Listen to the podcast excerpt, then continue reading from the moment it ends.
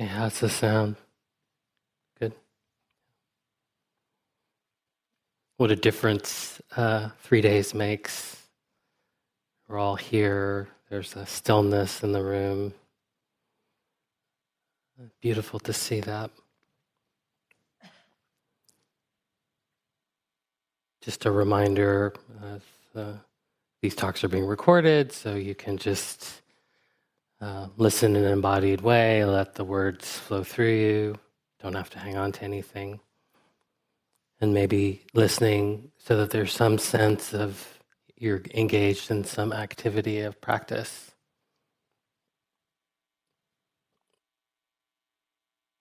So a young monk went and joined a monastery, and at this monastery, their primary practice was copying the texts. You know, this is in the ancient time. They didn't have Xerox machines, so everything had to be meticulously copied by hand. And this new monk was kind of an upstart, kind of a creative thinker, and he said to the master, you know, we're copying from copies. So if there's a problem, we're just going to keep propagating that problem. And the master said, you know, son, we've been doing this for this way for 500 years. I'm sure it's fine. And then the abbot, the master, began to think about it. He's like, you know, it's kind of a good point. I should go down there and check out the original texts. And the abbot was gone for some amount of time. And so they became concerned, like, where did he go? And the new novice monk was sent to go find him, and he went to the basement, and he saw the abbot was weeping and kind of like banging his head against the table. He was really, really distraught, and he kept saying, we forgot the R, we forgot the R, we forgot the R, we forgot the R. And the novice monk said, I'm sorry, what do you mean we forgot the R? And he said, the word was celebrate.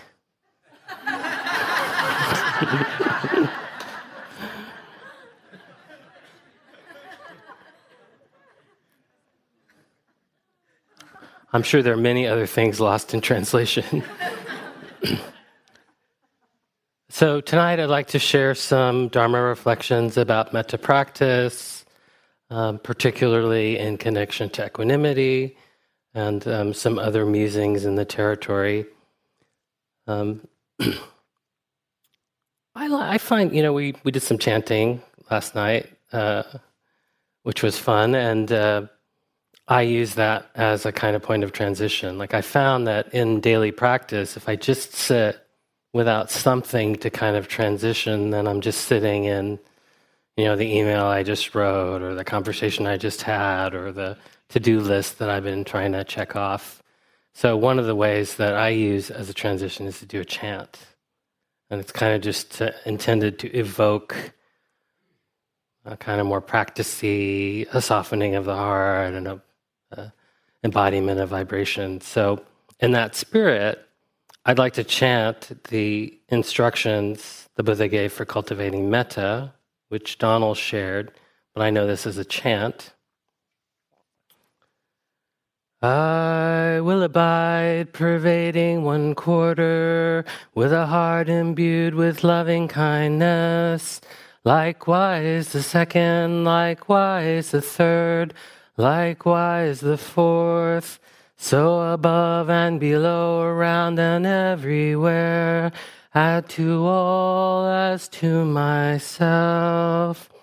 I will abide, pervading the all-encompassing world, with a heart imbued with loving kindness, abundant, exalted, immeasurable, without hostility and without ill will.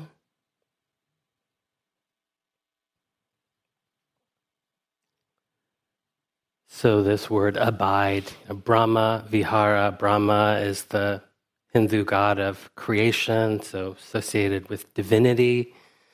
And Vihara is actually just a dwelling or a home. So Brahma Vihara is a heavenly abode or divine abode. And this abiding doesn't sound so much like a doing. You know, we say we're giving metta or sending metta or practicing metta, but more like that we can learn to abide or live or rest with a heart infused with this energy as a way of being that can even become our default mode. And our default mode profoundly affects how we react to the world. When someone yells at me, when the heart is not filled with metta, I yell back. When the heart is filled with metta, it goes to, wow, oh, that person must be having a hard day. I wonder, I hope they're okay. You know, it immediately kind of goes to compassion. It's like we give everyone the benefit of the doubt rather than indulging in our habitual judgments. And compassion arises instead of anger. A practice I have is the practice to try to bring a heart imbued with metta to everything, but especially the mundane, obligatory tasks in life. Things I don't necessarily want to do but have to be done. Taking out the trash, emptying the dishwasher, doing taxes, you know, any number of these kind of mundane tasks to which I tend to have a lot of resistance. But when you bring the heart of metta to it, it becomes an act of devotion. It becomes a recognition that the task is a way of caring for someone or something. The mundane becomes sacred and the chore becomes practice. The instructions for loving kindness from the Dalai Lama. He says, there's no need for temples, no need for complicated philosophies. My brain and my heart are my temples, and my philosophy is kindness. And he goes on to say, be kind whenever possible, as always possible. Could probably just end the talk here. It's so simple. Be kind whenever possible. It's always possible. And the Buddha said this also, and, you know, he really meant it. The Buddha described this in a very radical, violent, graphic way. And it's violent imagery that's a bit over the top, but I share it because I think it's important, because it makes a very important point. So the Buddha says, even if bandits were to sever you savagely limb by limb with a two-handed saw, one who gave rise to a mind of hate towards them would not be following the teachings. This is the high bar. Maybe aspirational at best, but also a reminder of the limitless capacity of the heart. The teachings hold that all of us have the potential to develop this kind of an unlimited heart. The Buddha says, you should train thus. Our minds will remain unaffected. We will utter no evil words. We shall abide compassionate for their welfare with a mind of loving kindness. We shall abide pervading them with a mind imbued with loving kindness. This is how you should train. And I want to share, in the spirit of this Monday being Dr. Martin Luther King's birthday, I want to share some of his words that are quite similar.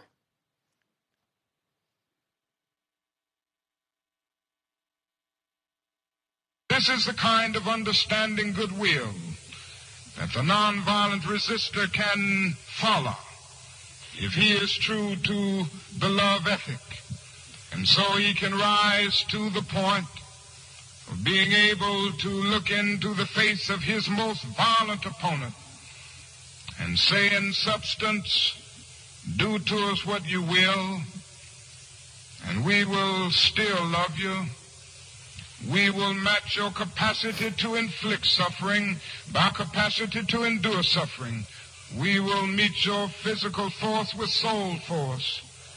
Do to us what you will, and we will still love you. We cannot in all good conscience obey your unjust laws, because non-cooperation with evil is as much a moral obligation as is cooperation with good.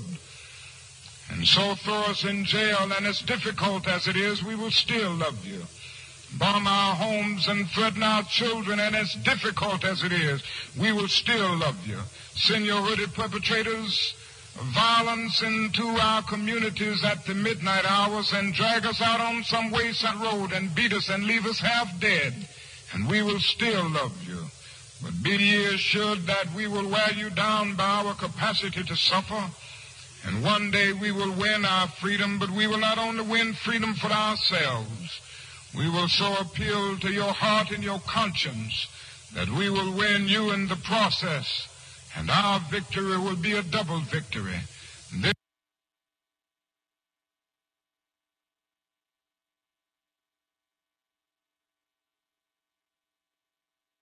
again, a very high bar.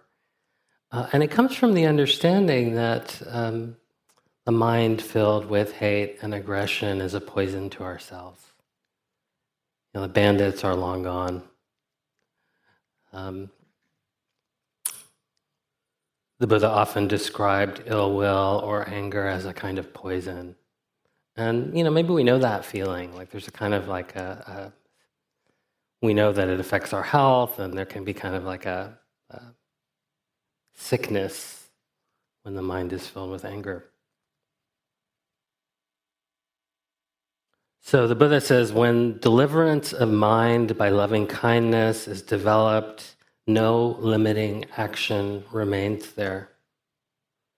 Just as a vigorous conch blower could make himself heard without difficulty in the four quarters, so too, when the deliverance of mind by loving kindness is developed in this way, no limiting action remains. I have it on my to-do list to get a conch shell and blow it the next time I read that quote. I love this phrase, no limiting action remains. You know, it's pointing to that when we have ill will, anger, resentments, irritations, frustration, boredom, all the things that are not metta, these states of heart and mind, they limit us. They color our perception in a way that makes it hard to see the liberative truths of how things are, and they agitate the system in a way that makes it really hard to be peaceful. In many religions, you get punished for your sins. Buddhism doesn't directly have a concept of sin, but if it did, it's like the sins themselves would be the punishment. It's the anger itself that's the punishment. It's been said that holding a grudge is like taking poison and hoping the other person dies. The Buddha described it as picking up a hot coal to throw at someone, and in the process we get burned.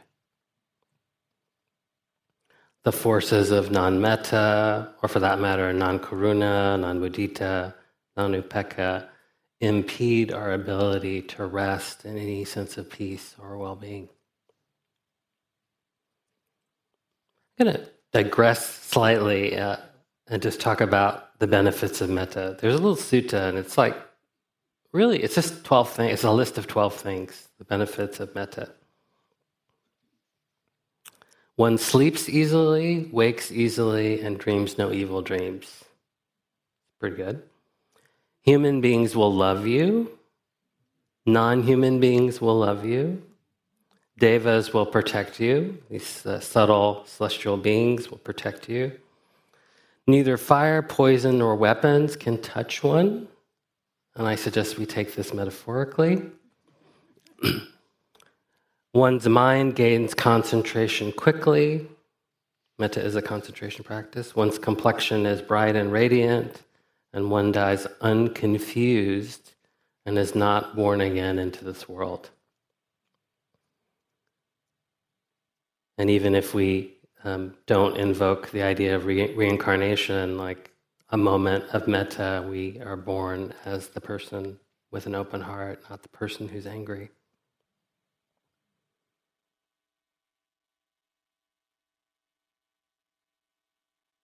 So I want to talk a little bit about equanimity. This is upekka. It's the fourth of the Brahma Viharas.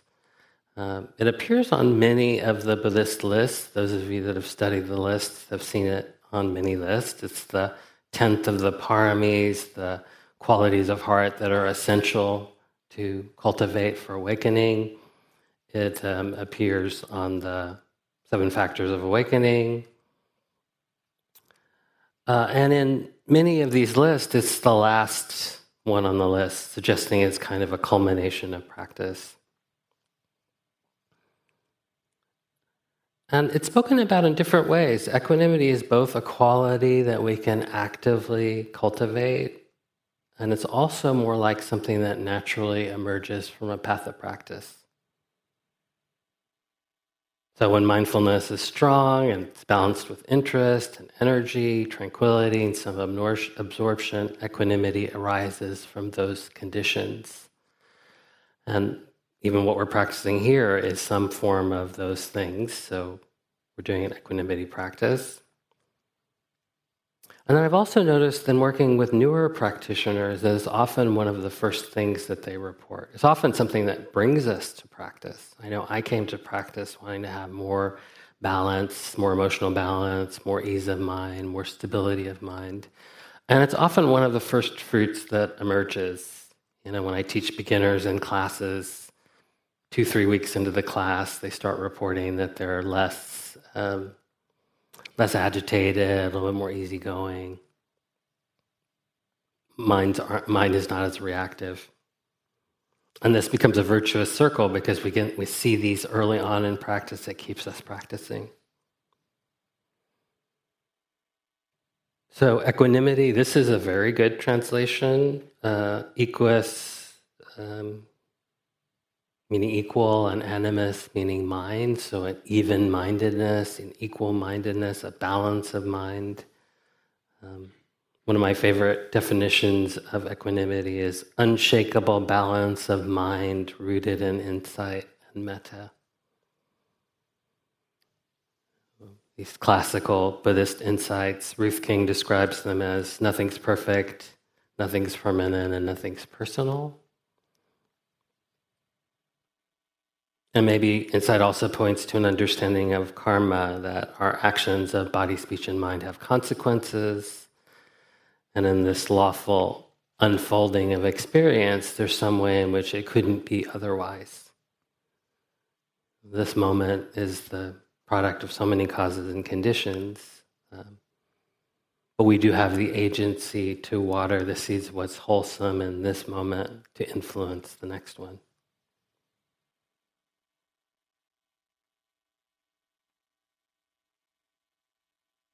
So equanimity is the opposite of being overwhelmed or agitated. Various similes used to describe this. The mind like bamboo, that it bends instead of breaking, or like a mountain, steady, unmovable, unshakable. Unshakable mind is a term that I really like. And then when the mind does wobble, it much more quickly comes back into balance. So as Kaira Jewell was saying this afternoon, the 4 Brahma Viharas, the 4 faces or flavors of love, are very interrelated and interdependent. The cultivation of all of them requires some level of equanimity. If the mind is totally off kilter and spinning, impossible to maintain or sustain any kind of state of being or any cultivation practice. Maybe you felt that way when you got here. But as the activity of mind calms down, then the cultivation becomes more and more available. All of the Brahma Viharas have an aspect of metta. It's clear and explicit in metta, because kindness, and in karuna, where we're bringing kindness to suffering, and then the invoking of joy rather than jealousy at the success of another is a kind of form of kindness. And I would say that in many ways, metta is the foundation of equanimity. I'll talk more about that. Basically, it's a state in which we can bring metta to all things. And as was noted in the hall and in some of the discussion groups, sometimes there's a kind of razor's edge between nothing really matters as a kind of liberative statement and nothing really matters as a kind of nihilistic statement. And for me, the the way to tell the difference is really in the feeling tone, that there's a kind of warmth or an uplift to equanimity. And when the mind goes to nihilism, it's down, down, down.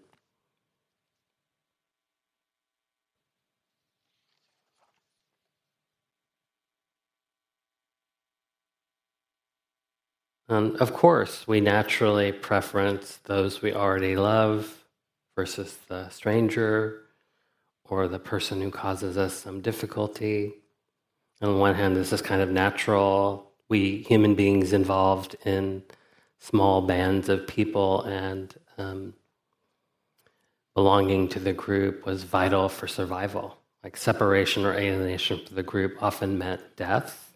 I think this is one of the reasons that this is such a primal need to feel belonging and to not be isolated. A strong drive we have to have strong social connections. And on the other hand, the loyalty to our tribe is so much the root of problems in this world. We see this taking place all around us, both on the micro and the macro. And practice invites us to balance out this inequality of benevolence. So in metta practice, we're directly cultivating what's sometimes called impartiality of mind. I love this term, impartiality of mind. So we start by practicing where it's easy, loosening or lubricating the benevolent heart, where it naturally flows, and then increasingly widening the circle. You know, easy being the benefactor flows easily. And then you can even have degrees of the dear friend. You can have the dear friend that can do no wrong, and then you can have the dear friend that's sometimes flaky, or the dear friend that's very flaky, the dear friend that annoys the hell out of you, but you still love them. Then we come to the neutral person. We'll give instructions for practicing with the neutral person tomorrow morning. And we've been repeatedly emphasizing that the practice reveals what's in the way of the radiant heart, what's in the way of metta. So when we work with a difficult person, or I like to say more accurately, the person who causes us difficulty, because the difficulty is really in us, not in them, it reveals all the things we're clinging to, that people should be and act in accordance with our preferences, that they should be and act in accordance with our values, with our intentions. We cling to the notion that people should have certain qualities, like they be kind or fair or ethical. I've had an enormous amount of suffering in my life, wanting the world to be fair. Believing that, you know, everything is a meritocracy and the best will rise to the top. And this has not been my experience, so it's something to let go of. And by and large, people aren't going to change. So, you know, we can certainly change or even abandon relationships when it's necessary for our own protection or the protection of others. But whatever we do, we suffer unless we make peace with the fact that people are not always who we want them to be. In fact, people are rarely who we want them to be.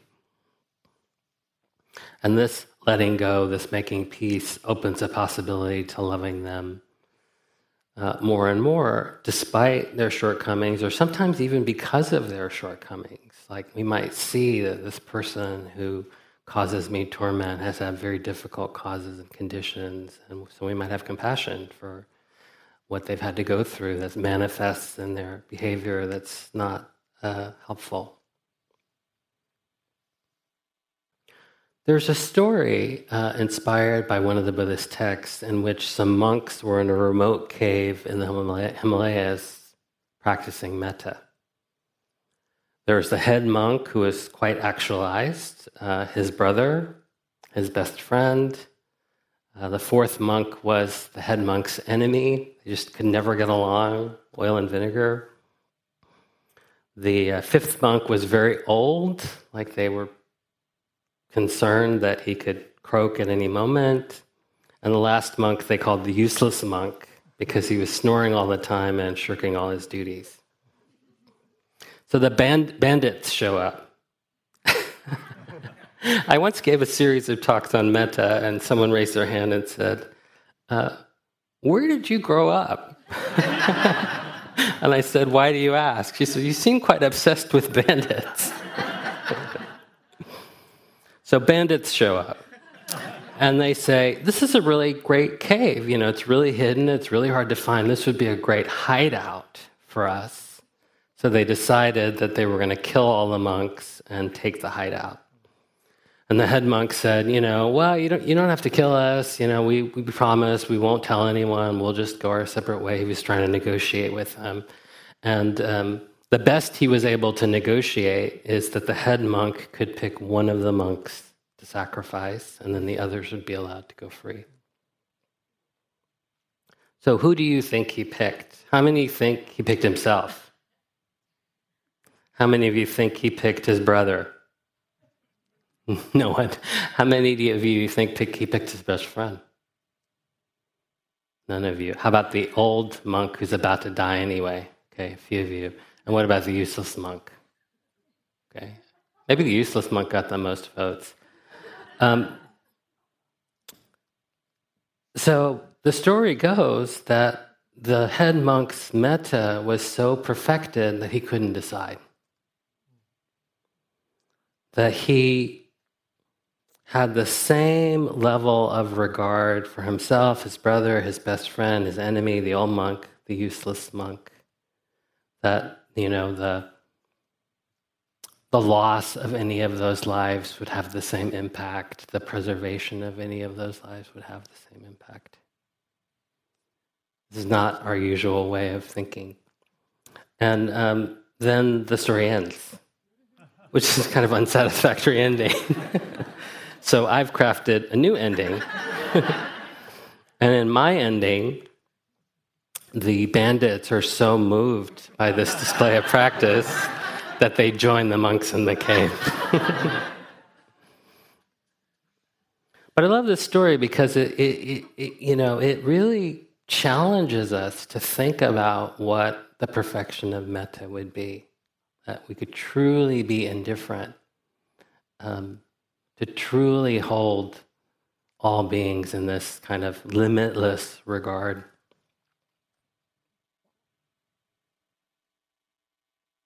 One of my teachers tells a story in which she was asked to greet the highly revered Zen master who was coming to visit. And he got kind of excited, maybe a little starstruck and flustered. And so greeting him at the airport, my teacher said, "How do you like it here?"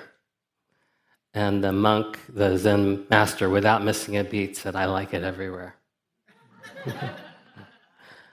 This is the impartial mind, you know, the mind-heart that we can cultivate, that likes it everywhere, that loves the enemy and the stranger and the beloved and all beings equally.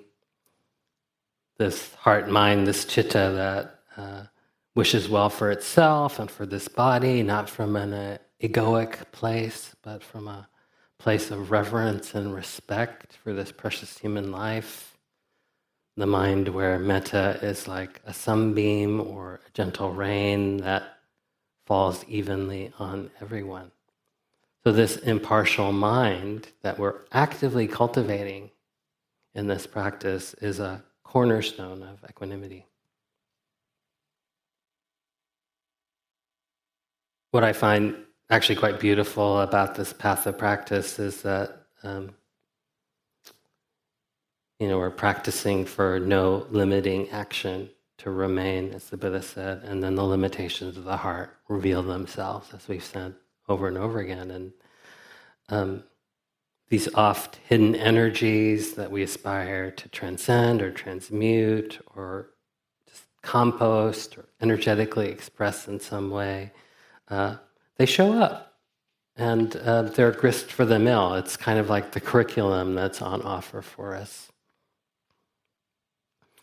Ajahn Sucitto says, when unresolved energies begin to bubble up and flood the heart, They often project onto circumstances in the external world.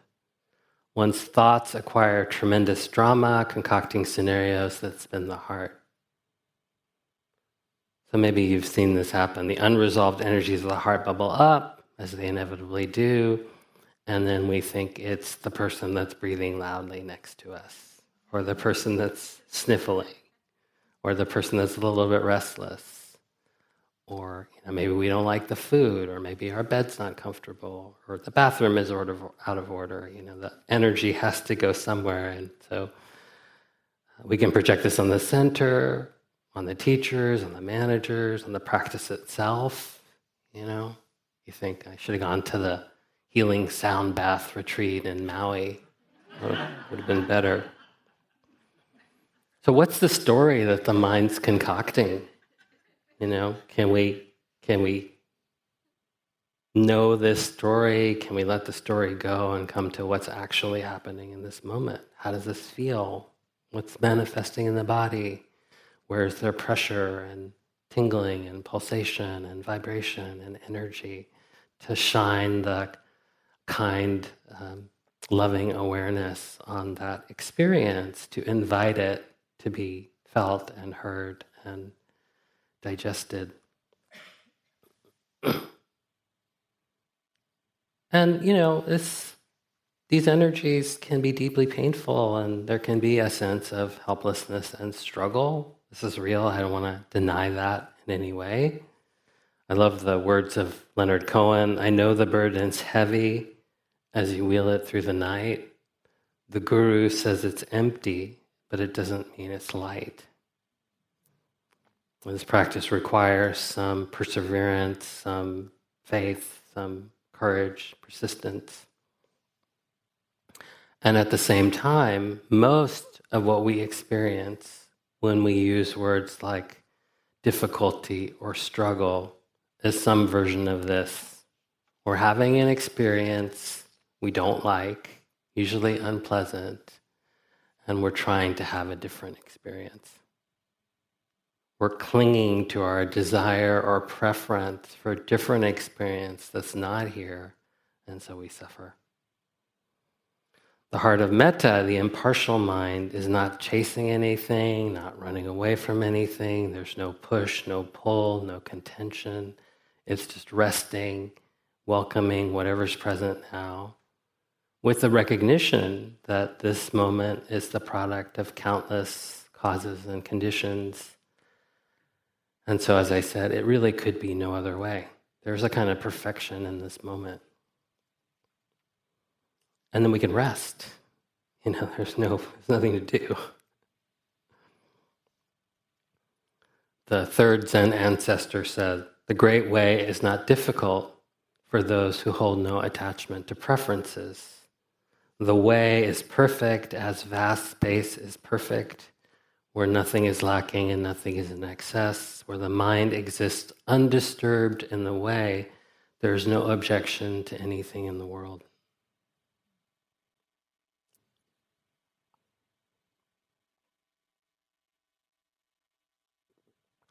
And accepting this moment doesn't mean we abandon all agency, because how we respond to this moment will influence future moments. When we respond to this moment with tension and aggression and resistance, we're sowing the seeds for more of those qualities of heart. We can muster a response that's filled with kindness. Maybe it's not even filled with kindness, but it's intended to be filled with kindness. Or non-hate. This is a kind of middle ground for me. I did a long retreat and I was working with a difficult person. This person is very difficult.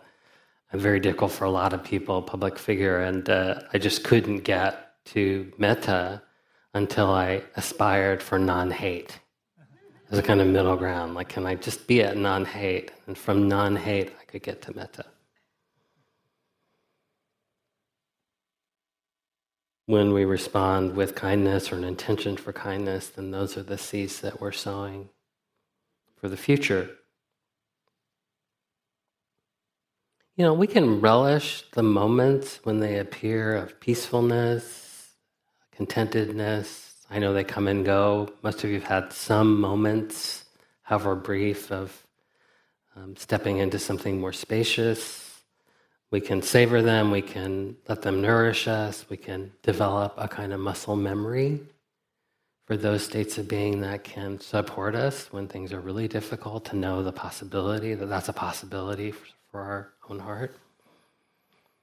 And at the same time, the most profound insights and growth usually come from what's difficult. The kind of maturity of practice to see that this is expressed in many ways. The way around is through, the obstacles themselves are the path, whatever is in the way is the way. You know, to polish a jewel requires friction. This is from Toray Ng's Bodhisattva Vow. How can we be ungrateful to anyone or anything? Even though someone may be a fool, we can be compassionate. If someone turns against us, speaking ill and treating us bitterly, it is best to bow down. This is actually the Buddha appearing to us, finding ways to free us from our own attachments, the very ones that have made us suffer again and again and again. Now on each flash of thought, a lotus flower blooms, and on each flower, a Buddha. May we share this mind with all beings, so that we and the world together may grow in wisdom. The expression of metta can be as simple as bowing down to what hinders us. And that transforms, you know, when we have that attitude, each flash of thought, whatever the thought is, has a seed of awakening in it. The lotus flower blooming and the Buddha appearing.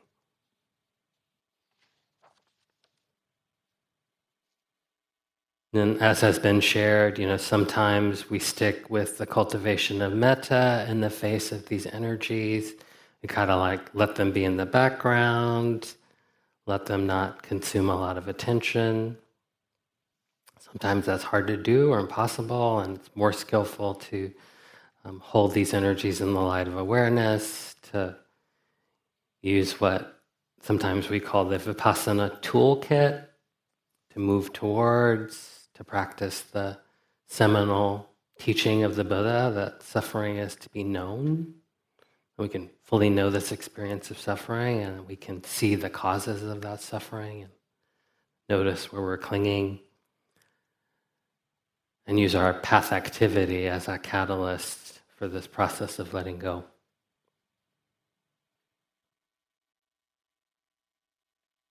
There are times where you can actually miss equanimity. I think I alluded to this before. Like, I've had the experience of feeling kind of flat or dull or bored, and then I've had a teacher kind of go through questions, you know, are there any hindrances present? Well, you know, not really. I mean, a little dullness or boredom, but nothing major. How's the body? Body's okay, more or less content. The absence of stimulation, the absence of a problem to solve, the absence of a hindrance can be so unfamiliar that we just kind of miss it. I think sometimes we expect these moments of contentedness or peacefulness to be a kind of ebullient, jumping up and down, joyful kind of experience. And actually, in my own experience, the most profound, the most blissful states are actually quite simple. You know, they don't have a lot of exuberant energy in it, which can, exuberant energy can actually be agitating. Over-exuberance is one of the near enemies of joy.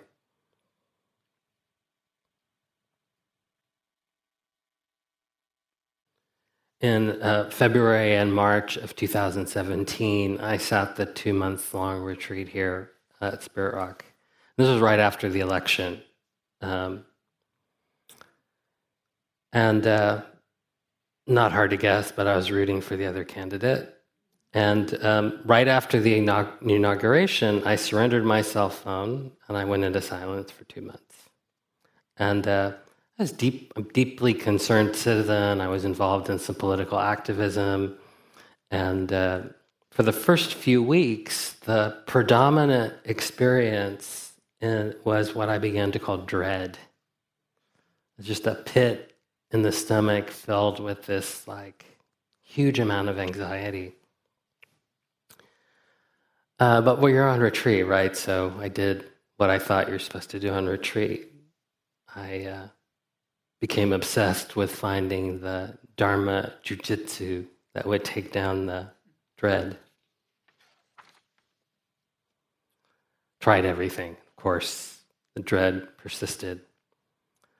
And then I brought this up in a practice discussion meeting, and it felt kind of like a confession, meditating for 25 years.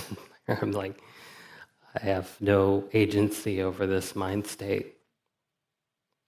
There's some belief that I should be able to transcend it or make it go away. My teacher said, and this has been a sea change. It was a sea change on that retreat, and it's been a sea change in my practice. A teacher said, "I'm really sorry that you're suffering." And he paused dramatically. He said, "But I'm glad that you feel dread, because it means that your heart still cares." And this was such a shift for me that I was pathologizing the feeling of dread because it's unpleasant, wanting it to go away, thinking it shouldn't be there, thinking that something in my practice should create conditions in which it wouldn't arise. But in fact, practice probably created conditions making it more likely to arise. When I was able to connect with dread and its connection to my sincere wishes for the welfare of the world, that was a shift into compassion. And unlike the collapsed state of wallowing in dread, the stance of compassion was more energizing. It's like I could, rather than resting in the dread, the story of the dread, which was all the bad things that could happen or were probably happening, the mind was more resting in the love that gave rise to the experience of dread. And the dread is still here. But I take it as a reminder that this is the sign of a loving heart, and try to meet that experience of dread, even like a sort of, there you are, dread, thank you for reminding me that I still care, I'm not numb, I'm not jaded and cynical, and haven't given up hope. From Ram Dass, who's quoting Mother Teresa, "I'm not interested in being a lover, I'm only interested in being love. In our culture, we think of love as a relational thing. I love you, you're my lover. The ego is built around relationship, the soul is not. It only wants to be love. It is a true joy, for example, to turn someone whom you didn't initially like into the beloved. One way I practice doing this is by placing a photograph of a politician with whom I intensely disagree on my puja table.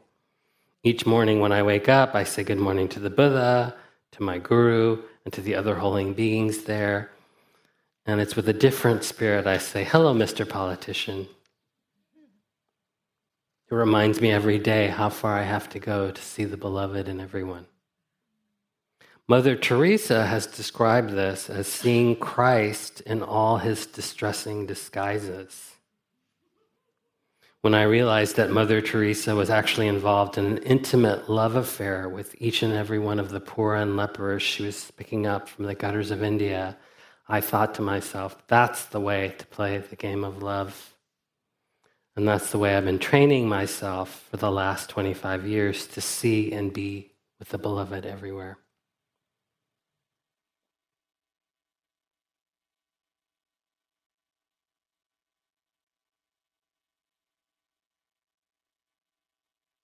There's a famous Zen story that I love. Zen master Yunnan, who lived in the 10th century in southern China, was considered to be, an awakened being. And one time a monk came to him and said, what's the highest, most profound teaching of all the Buddhas and all the masters? And I love these stories where they try to just distill the Dharma into one pithy statement. You know, all of the teachings contained in this statement. Do you want to hear it? The master said, an appropriate response is the most profound teachings of all the Buddhas and the patriarchs. It's also what we're doing here, you know, learning to cultivate an appropriate response. A response we might call wise or skillful, liberative, forward-leading, rather than reacting from our habitual conditioned response. So I mentioned at the beginning of the retreat that one of my aspirations in life is to bring more heartfulness, more mindfulness, more presence into really everything, all domains of life, but especially areas where it seems conspicuously absent, like corporate environments, law firms, banks. I've been fortunate in my law practice. You know, I'm not a litigator. My work is largely collaborative. And this is why I've been able to last for 30 years, 1 month, and 24 days. But it's so strange, you know, when I'm here, like this land is special, no doubt. I've spent over a year on this land sitting where you're sitting and just showing up at the land. There's a kind of muscle memory that shows up. A smile comes to my face every time I'm on this land. And there's access to more presence, more mindfulness, more heartfulness.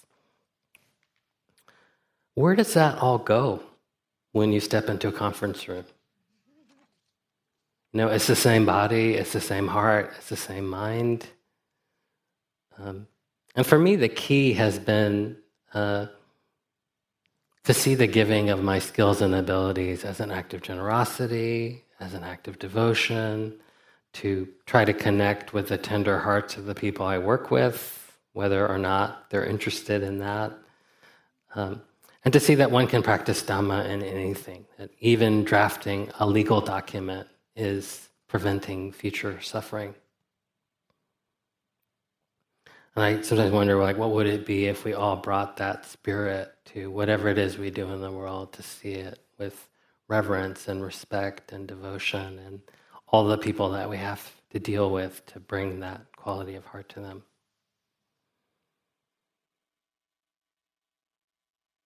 Sometimes we can be addicted to our suffering or find it really hard to let go because maybe it's become part of our identity in some way. So this is from The Onion.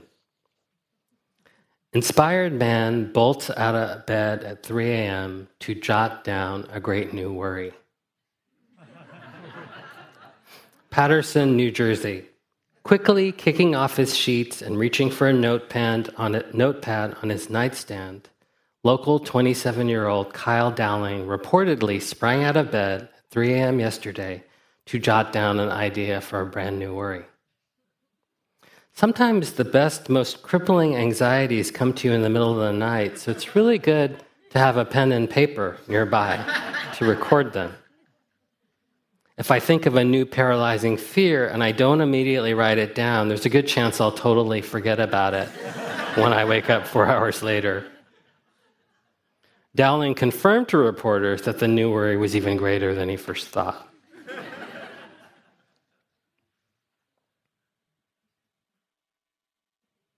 Another caution flag for practice is that sometimes we mistake cultivation for a sense that we have to become someone else, some better version of ourselves. And I find that in this culture, there's a kind of noble aspiration for self-improvement that can easily kind of slide into a kind of like almost self-violence.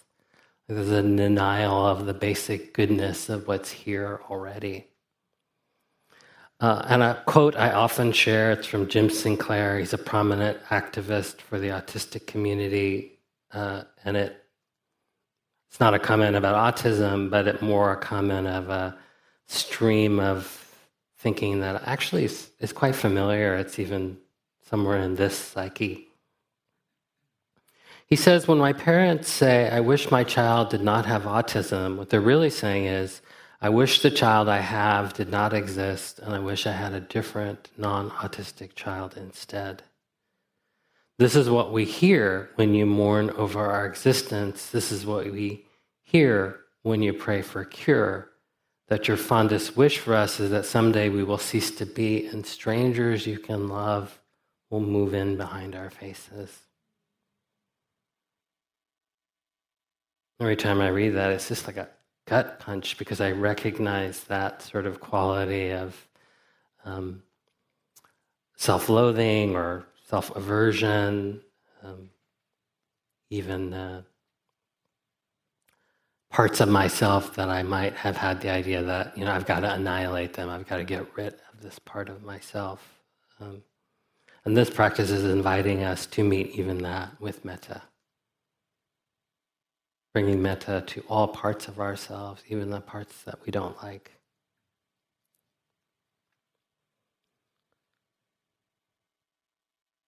So I want to talk a little bit about the Kuan Yin Dharmas. Kaira Jewell brought this in the afternoon session. Over the past few years, I've been practicing with Tinnasura and Kinsaro. At least a few of you have been to their retreat. And this stream of Buddhism combines the Thai forest monastic tradition. Both my teachers were monastics for 12 and 16 years. At the Thai Forest Monastery in England. And then they learned these Kuan Yin Dharmas from Master Shenhua, the land of the 10,000 Buddhas, in Ukaya, somewhere not far from here. And I want to share a couple of images with you.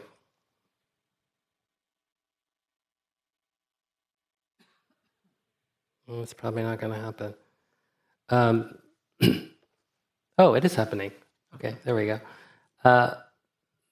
The first one is actually something that we have at the back of the room.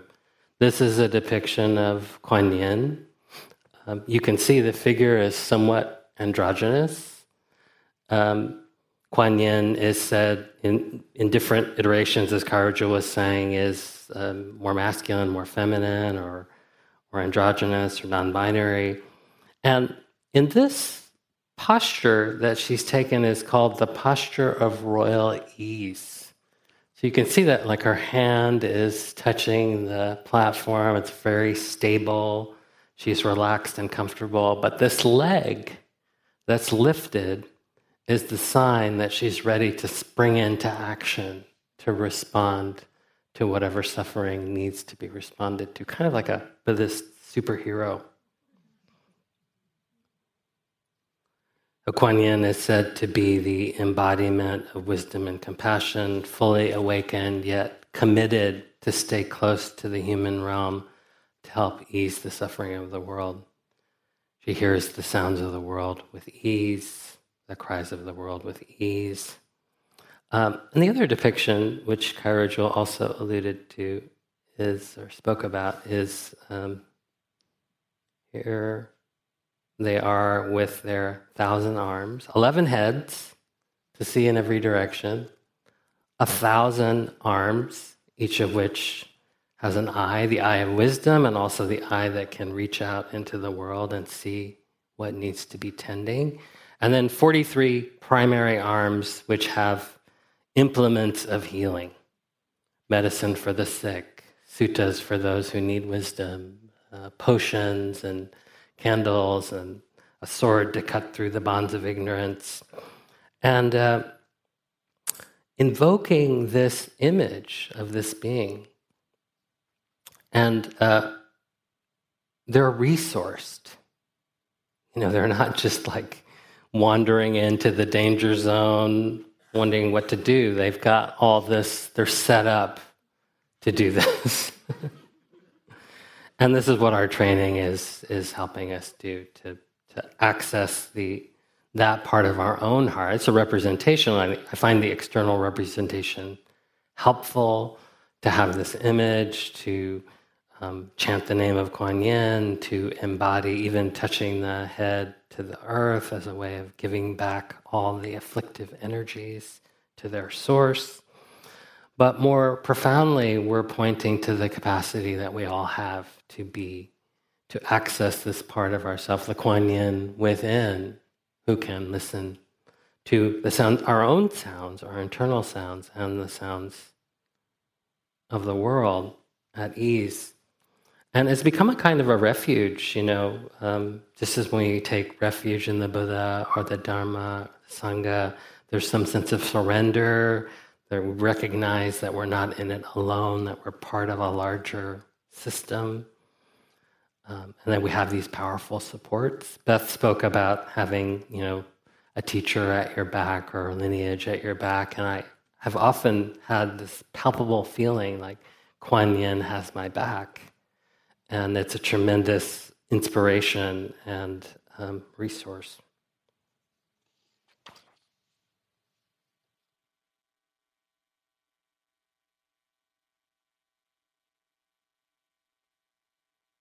I think it's our birthright as human beings born with human bodies to reclaim this original brightness of the heart, to uncover it, to discover it, to let it shine through. I'll end with a poem. This is called Allow. There is no controlling life. Try corralling a lightning bolt containing a tornado. Dam a stream and it will create a new channel. Resist and the tide will sweep you off your feet. Allow and grace will carry you to higher ground. The only safety lies in letting it all in. The wild, the weak, fear, fantasies, failures, and successes. When loss rips off the door of the heart or sadness veils your vision with despair, practice becomes simply bearing the truth. In your choice to let go of your known way of being, the whole world is revealed to your new eyes. I found great comfort in these words. When loss rips off the doors of the heart or sadness veils your vision with despair, practice becomes simply bearing the truth.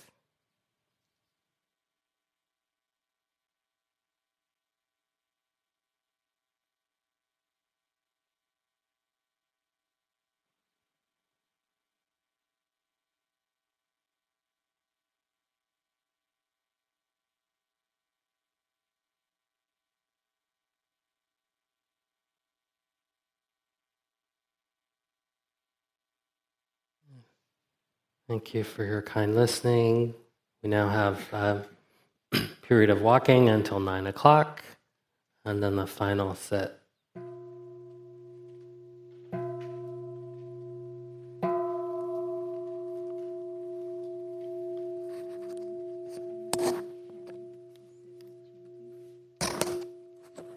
The sit will include chanting.